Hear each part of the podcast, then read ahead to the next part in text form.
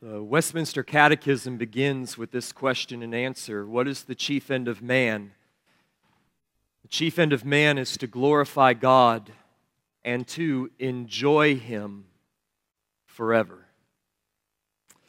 And the gospel that we've sung this morning, the gospel that I am about to preach to you, and the gospel that we will sing at the end of this service is about the work of God in Christ to enable us to glorify God and to enjoy Him. But we live east of Eden.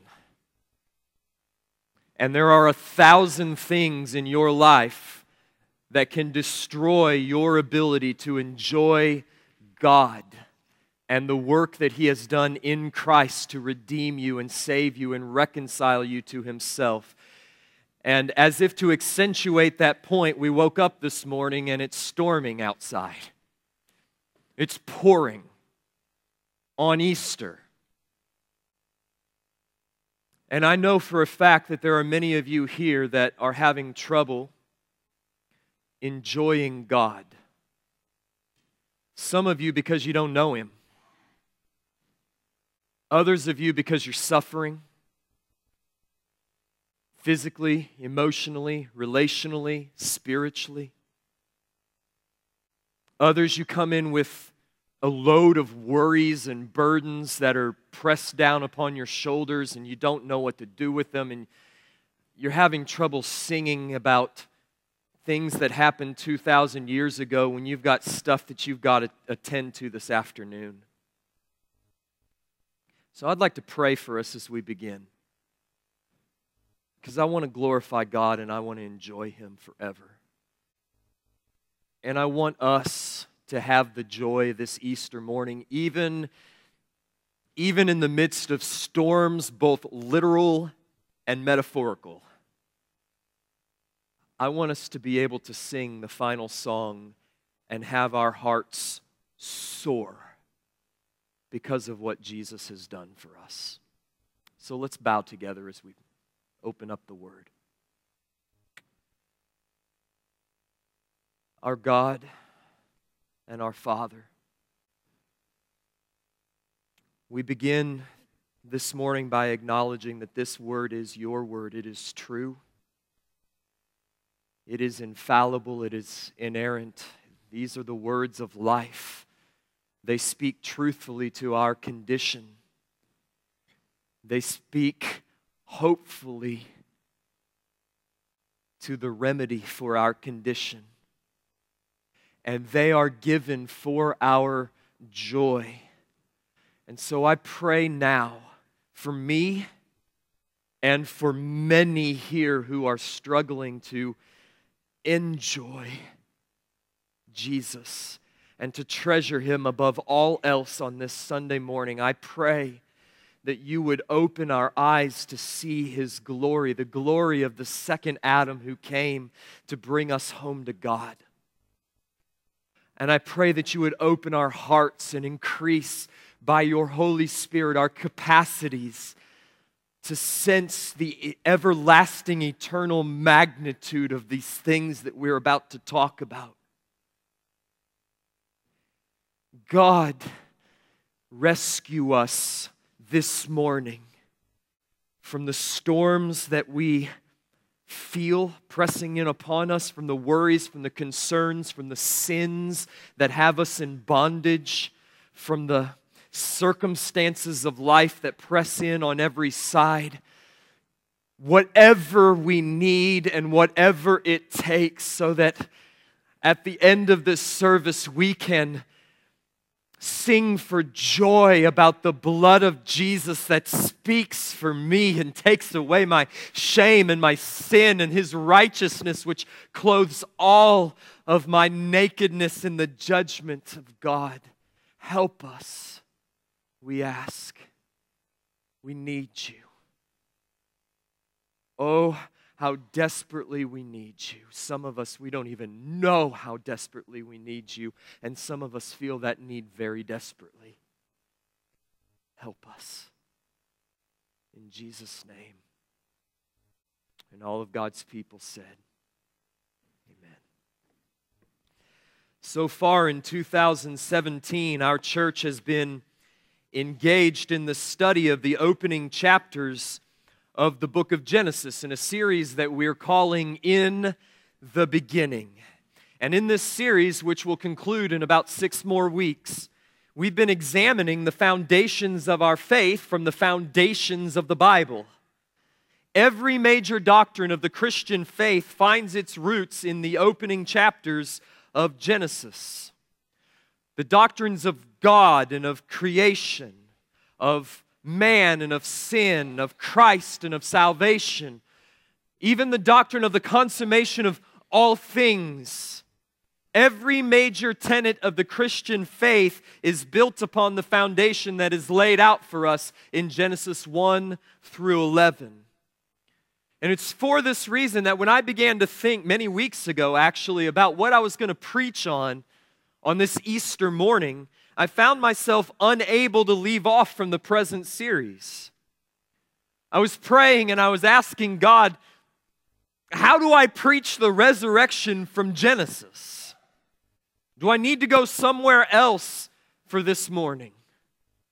And the answer just kept coming back. How do you not preach the resurrection from Genesis. The resurrection of Jesus Christ is the triumphant climax to the sweeping narrative of human history begun in the opening chapters of Genesis. That sweeping narrative of creation, fall, redemption, consummation.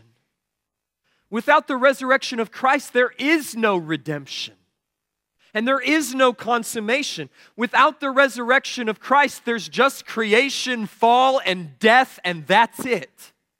There's no hope, there's no life, there's no joy. Genesis 1 to 11 is a horrible story apart from the resurrection of Christ. It's a nightmare. There would be no hope there would be no redemption, there would be no resurrect, restoration if there was no resurrection. But in his resurrection, Jesus Christ has indeed triumphed over the deadly effects of the fall.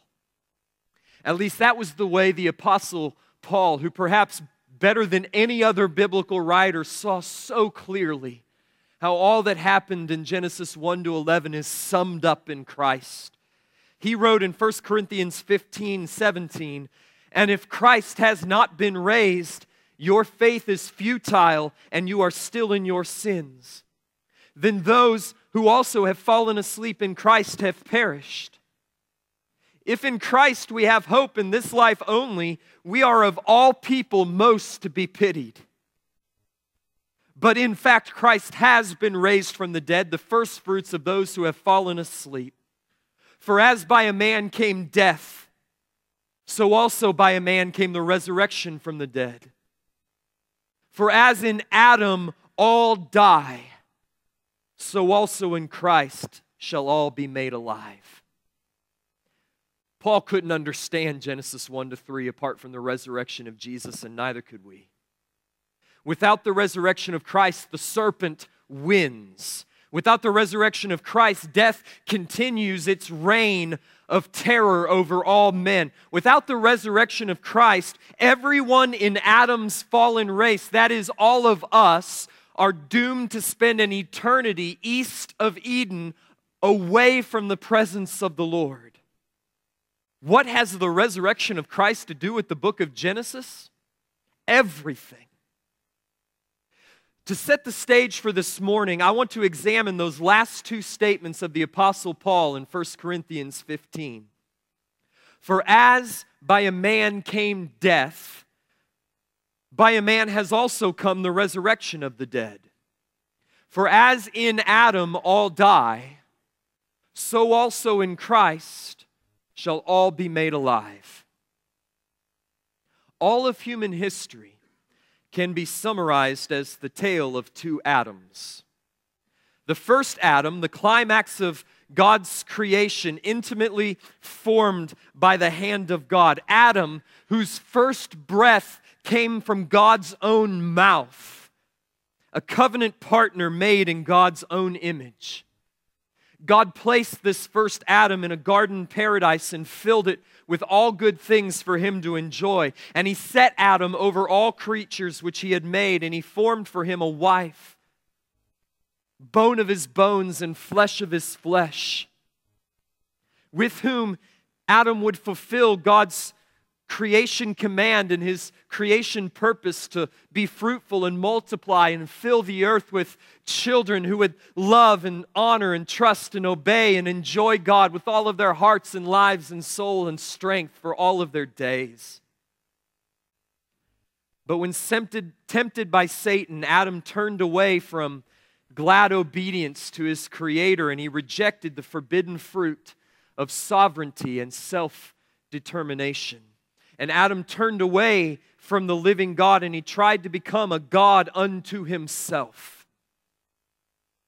And when Adam fell, all of his unborn descendants, all of us, all of our children, all humanity, fell in him and incurred his sin and his shame and his guilt and his punishment and his judgment and his death. We came underneath his curse, and we've never known anything else. Humanity was cast in Adam away from the Lord's presence, doomed to spend our days in sin and in misery under the reign of death and the sentence of divine judgment. That's where you and I find ourselves this morning. That is our story apart from Christ. But thank God that's not the end of the story.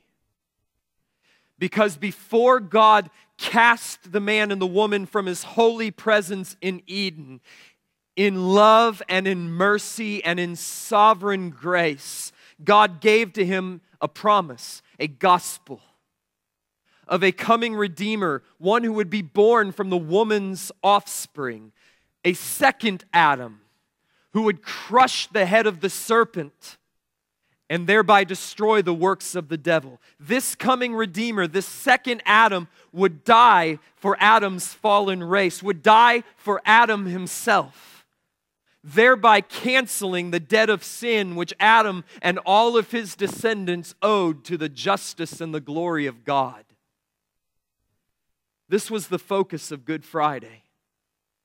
By his righteous, representative, atoning death, Jesus Christ, the second Adam, atoned for our sin and removed our guilt and took away our sin and our shame.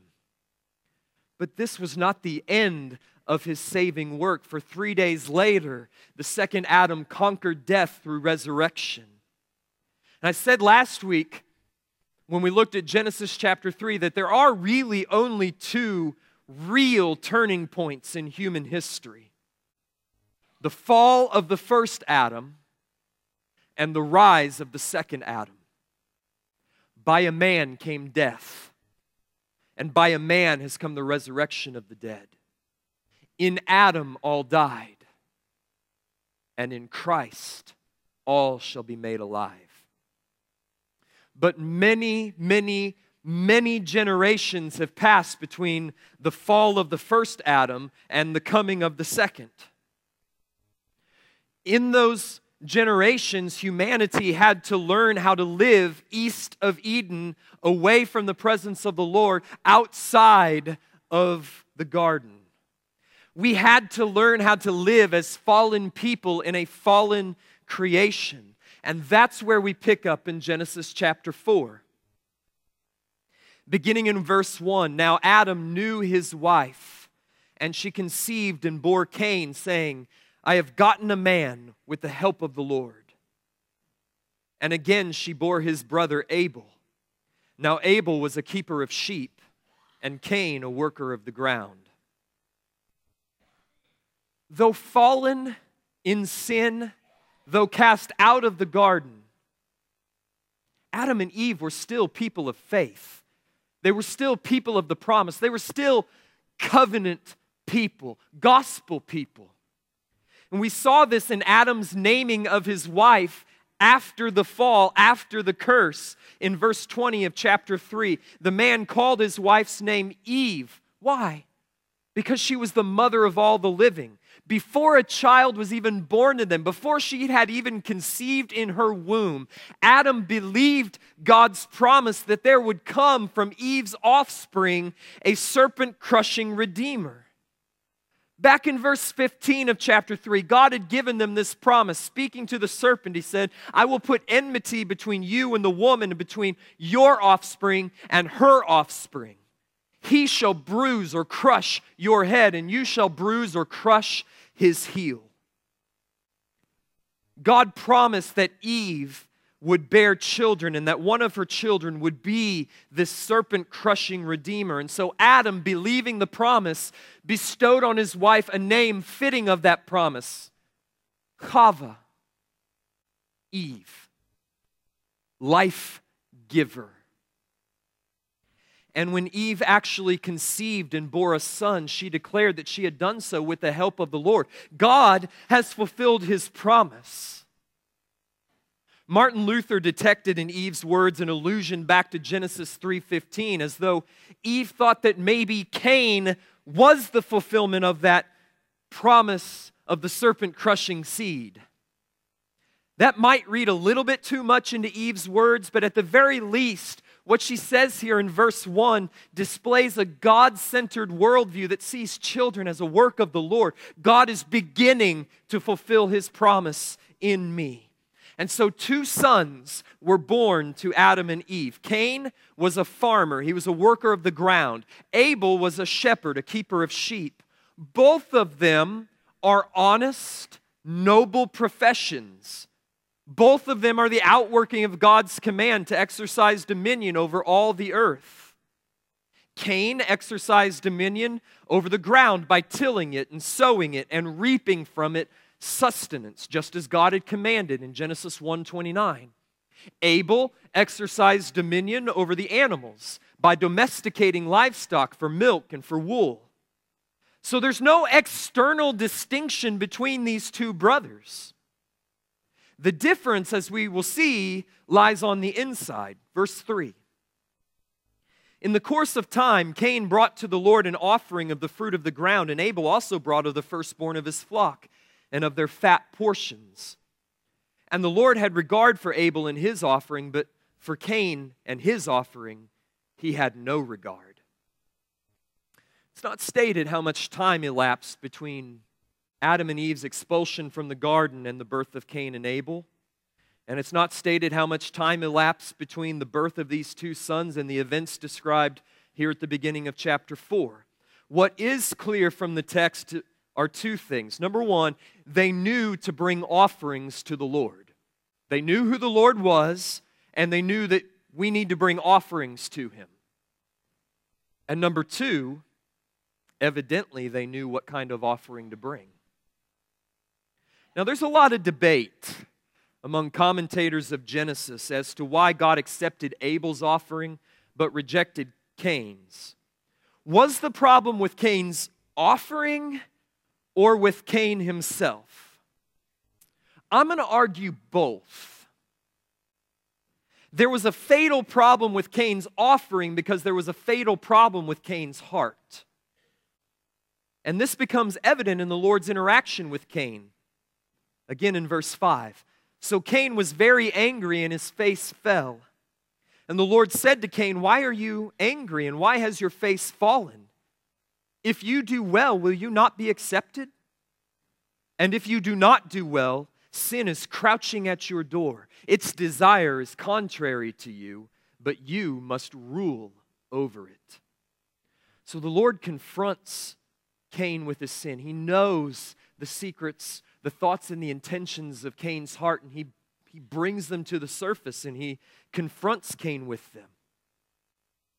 He says, Are you angry with me because I rejected your offering? If you do well, will you not be accepted? If you bring to me the proper offering, will I not accept it from your hand? If you approach me in the right way, will I not receive you gladly? I'm not against you. But Cain, sin is crouching at your door like a lion and it desires to devour you. But you must resist it, you must rule over it. And you know the rest of the story. Even if you haven't been in church in years, you know how this story ends. It ends in murder. Cain spoke to Abel, his brother, and when they were in the field, Cain rose up against his brother Abel and killed him. Then the Lord said to Cain, Where is Abel, your brother? And Cain said, I don't know. Am I my brother's keeper? And the Lord said, What have you done? The voice of your brother's blood is crying to me from the ground, and now you are cursed from the ground, which has opened its mouth to receive your brother's blood from your hand. When you work the ground, it shall no longer yield to you its strength. You shall be a fugitive and a wanderer on the earth. And Cain said to the Lord, My punishment is greater than I can bear. Behold, you have driven me today away from the ground, and from your face I shall be hidden. I shall be a fugitive and a wanderer on the earth, and whoever finds me shall kill me. Then the Lord said to him, Not so. If anyone kills Cain, vengeance shall be taken on him sevenfold. And the Lord put a mark on Cain, lest any who found him should attack him. Then Cain went away from the presence of the Lord and settled in the land of Nod, east of Eden. What are we to make of this sordid event at the dawn of human history? And furthermore, what is its application to us on this Easter morning so many thousands of years later? Well, in answering that question, we, we get a little help from the New Testament and from the inspired author of the book of Hebrews. So if you have a Bible, I want you to turn with me to Hebrews chapter 11. In Hebrews chapter 11, the author calls his readers to the life of faith. He calls us, the readers of the book of Hebrews, to follow in the footsteps of the faithful who have gone before. Hebrews 11 was written to show us what it means for the righteous to live by faith, which is exactly what the author has called us to do in chapter 10 and verse 36. And so, in this chapter, he walks through the Old Testament and he shows how the people of old received their commendation by trusting in the Lord. Hebrews 11 2. He starts with creation. By faith, we, the people of faith, understand that the universe was created by the Word of God so that what is seen was not made out of things which are visible. Then the very first example of faith which he gives is that of Abel. Look at verse 4. By faith, Abel offered to God a more acceptable sacrifice than Cain, through which he was commended as righteous, God commending him by accepting his gifts and through his faith, though he died, yet he speaks. By faith, Abel offered to God an acceptable sacrifice. So there was a difference in the sacrifices, the offerings. Abel's offering was acceptable, Cain's was not.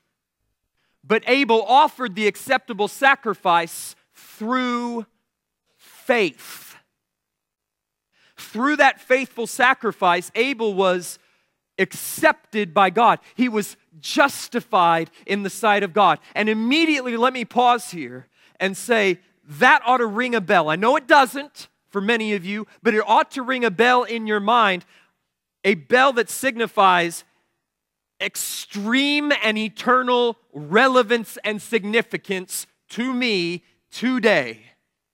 Because there is no greater need that you face this morning than to be accepted in the sight of the living God. I don't, there are many visitors here, and I don't know where you are. I'm glad you're here. And even though I don't know who you are and I may not know a lot about you, I know the most important thing about you.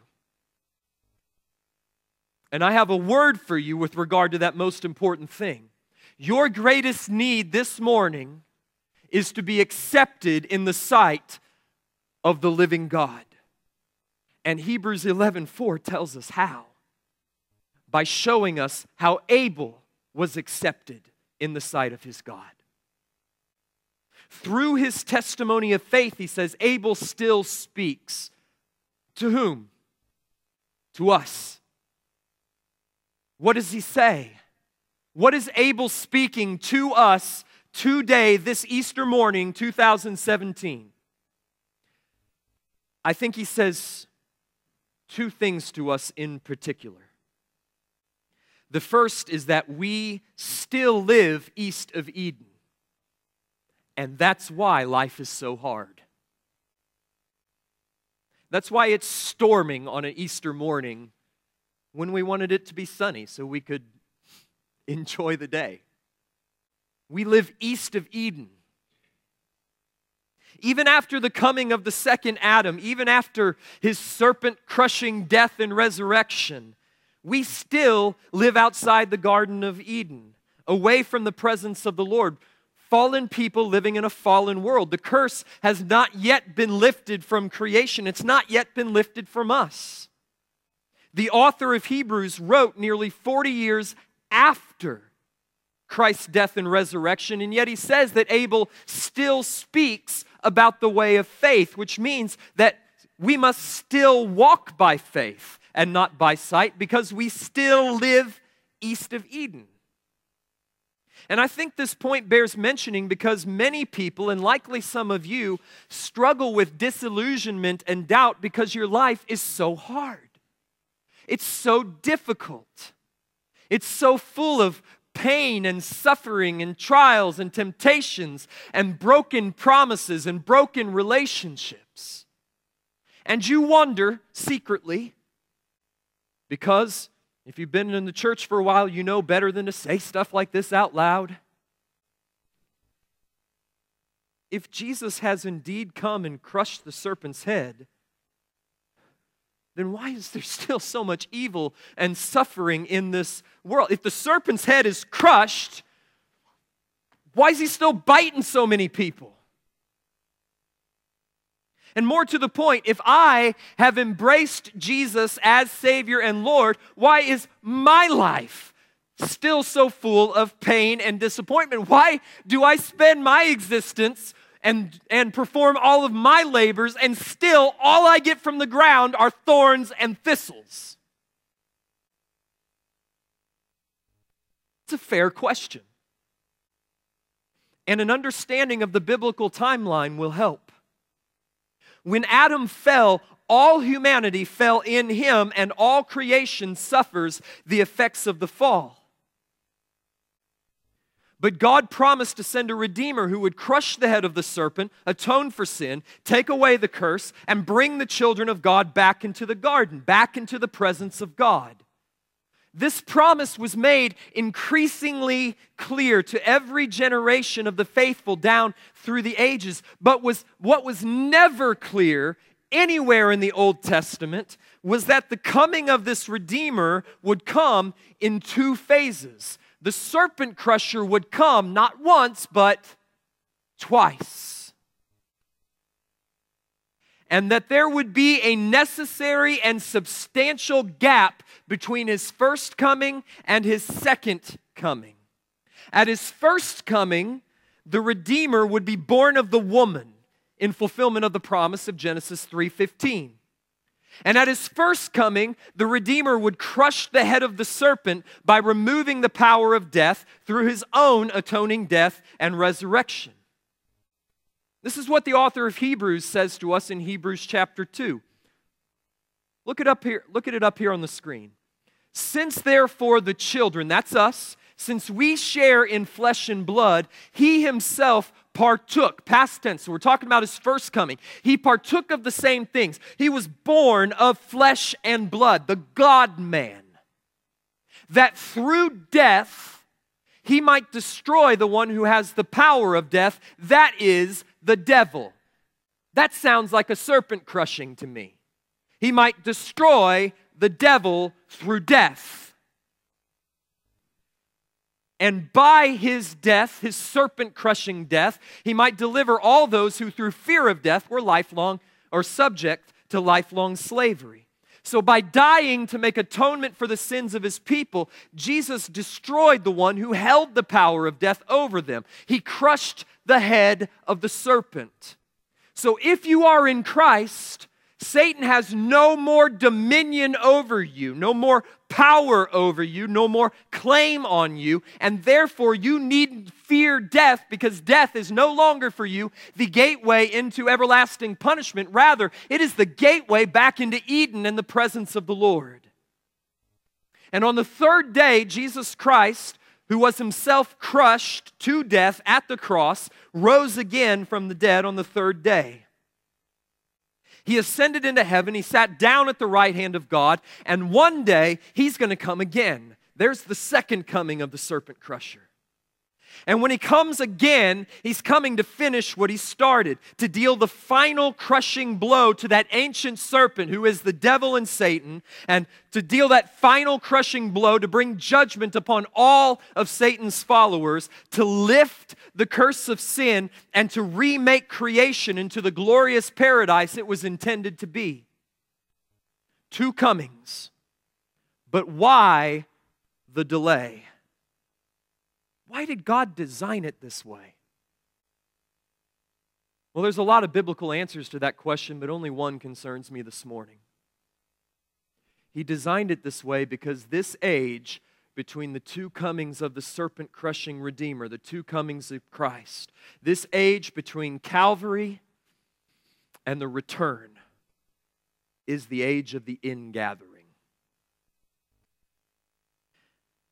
This is the age in which the triumphant, serpent crushing Redeemer, the crucified and risen Christ who sits at the right hand of the Father, has sent his Spirit throughout the world to work through this gospel message that I'm preaching to you today. And through people like me speaking words like this, he is calling out to fallen sons of Adam and to fallen daughters of Eve and inviting them to come home to come back to the garden, to come back to God in forgiveness and reconciliation. This is why Abel still speaks, because we still live east of Eden, away from the presence of the Lord, in a cursed and broken world, surrounded by all the horrific effects of Adam's sin. And it is time for us to come home to God. But how do we come? This is the other word that Abel speaks to us. The first word he speaks is, Come home. You live east of Eden and take it from somebody who has entered back into the presence of the Lord. Come home. The second word he speaks is, But here is how you must come because there is a right way and a wrong way to approach the living God while we still live east of Eden. This is, I believe, the main point of Genesis chapter 4 in the account of Cain and Abel. God accepted Abel's offering and accepted Abel, and God rejected Cain's offering and rejected Cain. Why? What's the difference? Both approached the living God. It wasn't that Abel came before God and Cain went before idols. Neither of them came empty handed, just waltzing up to the presence of the Lord expecting to be accepted. Both presented offerings from their respective and respectable professions. So, what's the difference? What was wrong with Cain's offering? Well, what did he bring? Let's look closely. He brought an offering of the fruit of the ground verse 3. What had the Lord said about the ground in Genesis chapter 3? He said it was cursed because of Adam's sin, that it would only yield its produce in pain, verse 17, through thorns and thistles, verse 18, by the sweat of your face, verse 19. In other words, Cain brought before the Lord an offering which cost him great effort something that he had done, something he had sweat for, something that he had pained for, something that he had worked for. He brought before the Lord his own works, his own efforts, his own merit, his own righteousness. Well, what's wrong with that? Doesn't God honor those who work hard? Isn't he pleased with hard work? Not when it comes to justification. Not when it comes to being accepted in the sight of a just and holy God. Not when it comes to the issue of sin and judgment, forgiveness and salvation. In that case, God most definitely and most certainly does not want our works. He does not want our merits. He does not want our righteousness. He does not want our works. Why? Because above all else, God is zealous for his own glory, and he will have none return to the garden who can stand and say, I did this by the sweat of my brow and by the hard labor of my hands. God is zealous for his own glory, and he will receive back into his presence only those whom he saves by himself. When all is said and done, God will be praised for the glory of His grace. And so He designed a salvation that cannot be worked for, that cannot be merited, that cannot be earned, and therefore that cannot be boasted in. So, what did Abel bring? He brought a lamb, the firstborn of his flock and he slaughtered it in sacrifice and presented to the Lord its best portions. And God was pleased, and he accepted Abel's offering, and according to the author of Hebrews, he justified Abel. Now, where did Abel get the right idea that the proper way to approach the living God when you're east of Eden is with a sacrifice? Well, the answer is that he learned it from his father, Adam, who learned it from his father, God. After the fall, when the eyes of Adam and Eve were opened, they saw that they were naked and they were afraid and they were ashamed to appear in the presence of the Lord. And so they sewed fig leaves together to cover their nakedness and their shame, and they hid among the trees of the garden. Genesis 3 7 to 10. But the Lord called to them and he summoned them forth to face his judgment. And in his righteous wrath, God cursed them and cast them from his presence. But before he did, in his, in his mercy, God gave them a promise to hold on to a promise of a coming Redeemer who would crush the serpent's head and thereby undo all of the evil that they had brought upon themselves and upon all of their offspring. Then God did something extremely significant. Verse 21 of Genesis chapter 3 says, And the Lord God made, the Lord God made for Adam garments of skin, and he clothed them. In their presence, God slaughtered an animal, a lamb, and he clothed his sinful creatures in garments of skin, garments which he had made, garments made through the shedding of blood. He clothed them in garments that cost something its life. The point was loud and clear. Fig leaves cannot cover your sin and your shame. Covering of your own making will never suffice. God was saying to them, My children, I must clothe you. If you would approach me, I must clothe you. Is the same lesson that Jesus, on the night on which he was betrayed, gave to Peter. You remember where Jesus is washing their feet, and Peter says, No, Lord, no, Lord, not, not me. Let me do something for you. You, you are up there, and I am down here. I want to work for you. And Jesus looks at him dead in the eye, and he says, Peter, unless I wash you, you have no part with me. God says the same thing to Adam and Eve in the garden. Unless I clothe you, you have no part with me.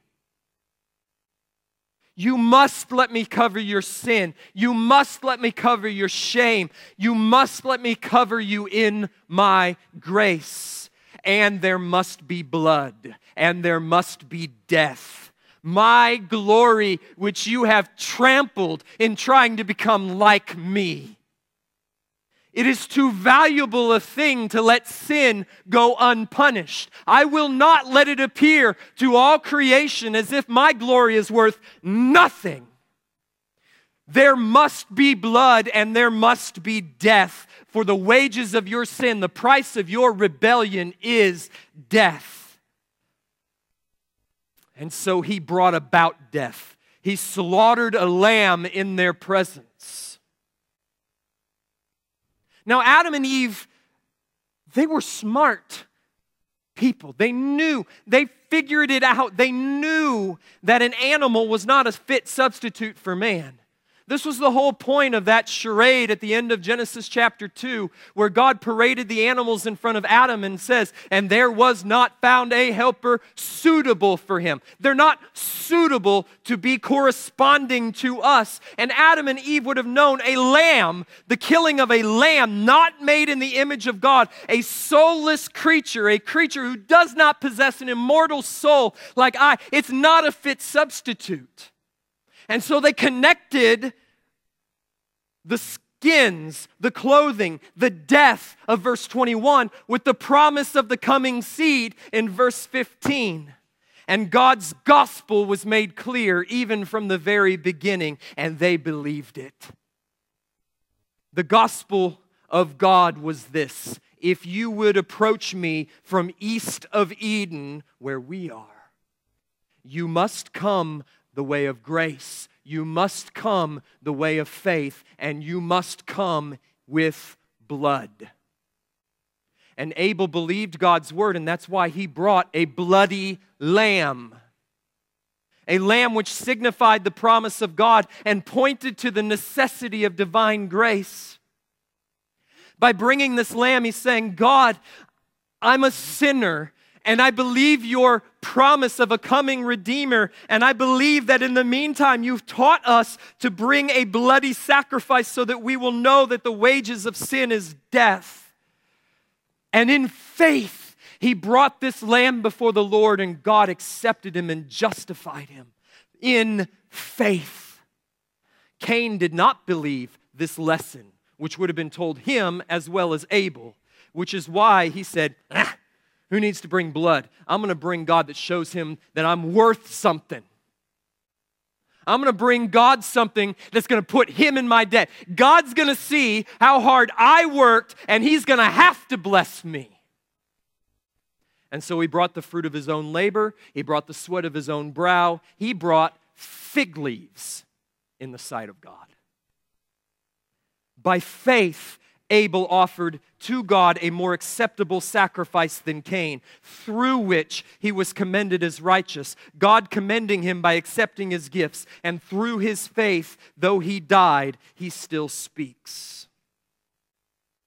By faith, Abel offered an acceptable sacrifice and was himself accepted by God. In unbelief, Cain brought his own works, his own merit, that he might manipulate God into blessing him and put God in his debt and the unbelief and the unrighteousness of Cain's heart is revealed as the story progresses. He becomes angry with God because God accepted Abel's offering and rejected his own. That's not fair.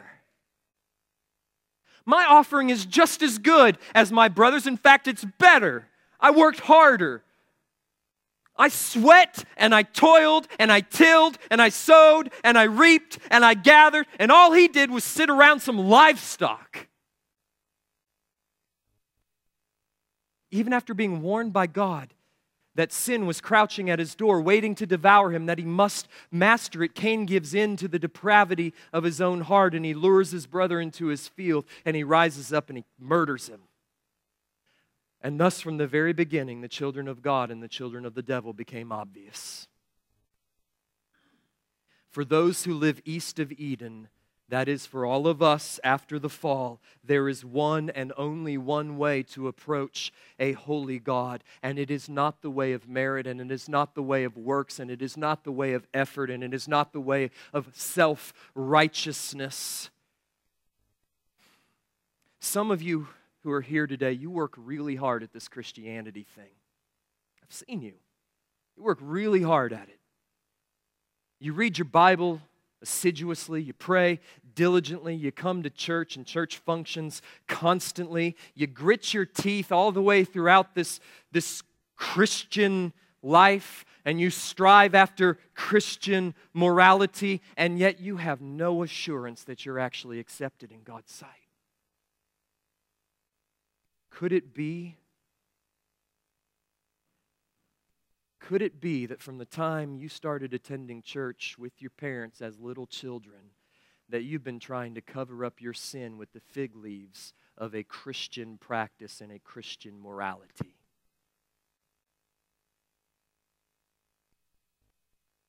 Could it be that you are Cain? And could it be that on the day you find that God has accepted the offering of someone who's far less Christian than you are, you too will fly into some murderous rage and call the justice of God into question. Beloved, the only way for sinners to be accepted in the sight of a just and holy God and have any degree of assurance that they are accepted is to come by grace through faith with blood, namely the blood of God's Lamb, who is Jesus.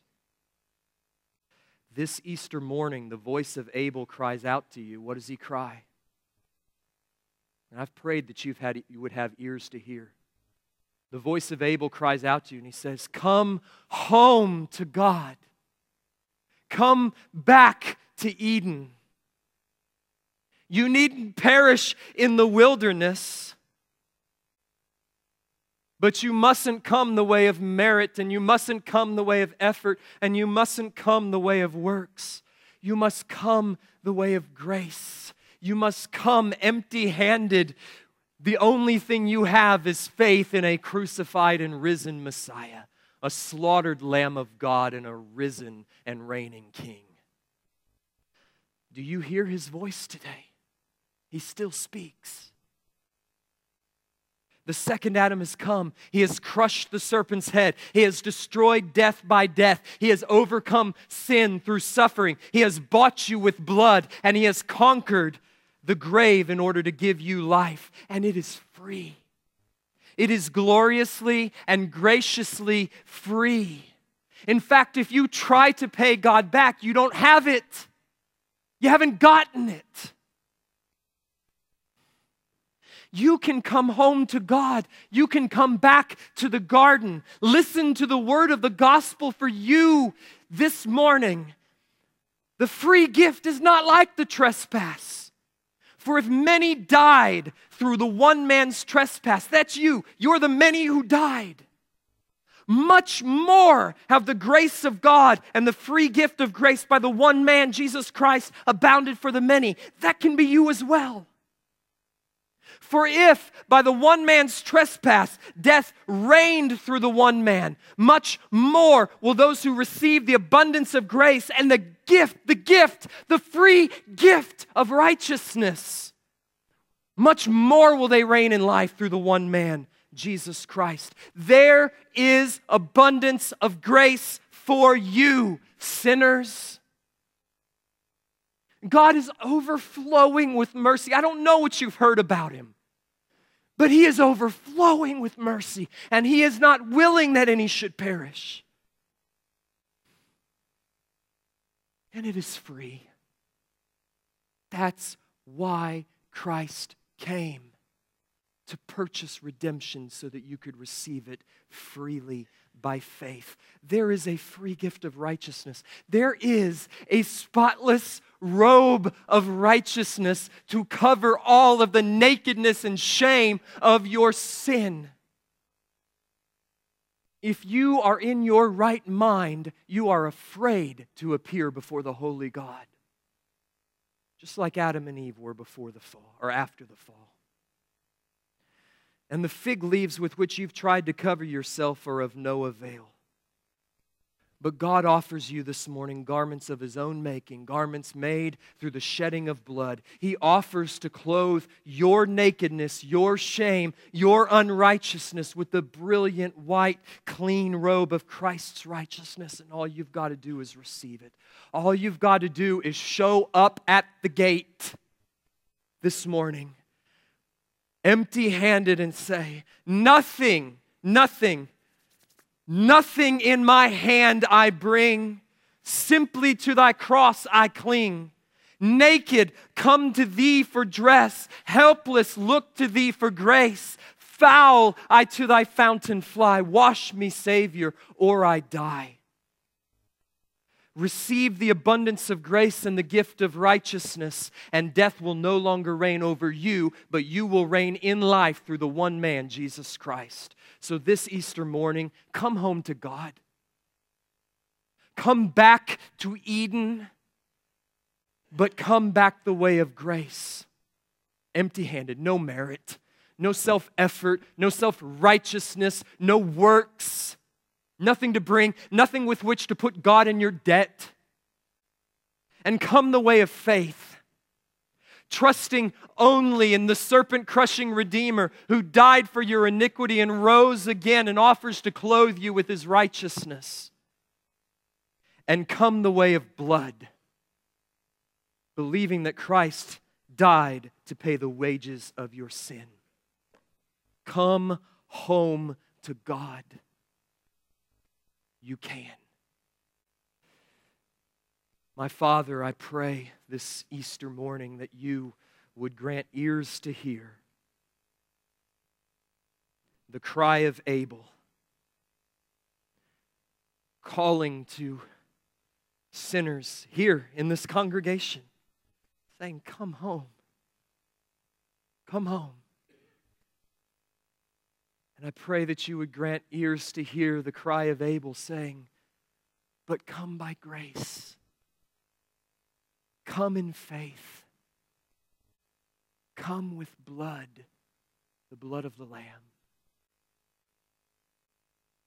If I have spoken to you this morning, and you've heard the voice of Abel through the gospel message crying to you, and you know that you're still east of Eden, you know that you're still separated from God. You have no assurance. I don't care if you've been coming to church your whole life or this is the first time you've ever wandered through these doors. Don't you want to be accepted in God's sight? Don't you want to fulfill the purpose for which you were created? To glorify God and to enjoy Him forever? Don't you want everlasting joy in the presence of your Creator? I'm going to pray. If you want that, I'm going to invite you to join with me. Bow your heart before the living Christ who's seated at the right hand of the Father. And make these words your words as you cry these up to Him. Call upon the name of the Lord with me. Lord Jesus, I want to come home. I want to be clean. I want to be forgiven. I want to be accepted. I don't want to be naked and ashamed anymore. I don't want to live in the midst of the filth that infests my heart and corrupts my life. I want to be known and loved by you.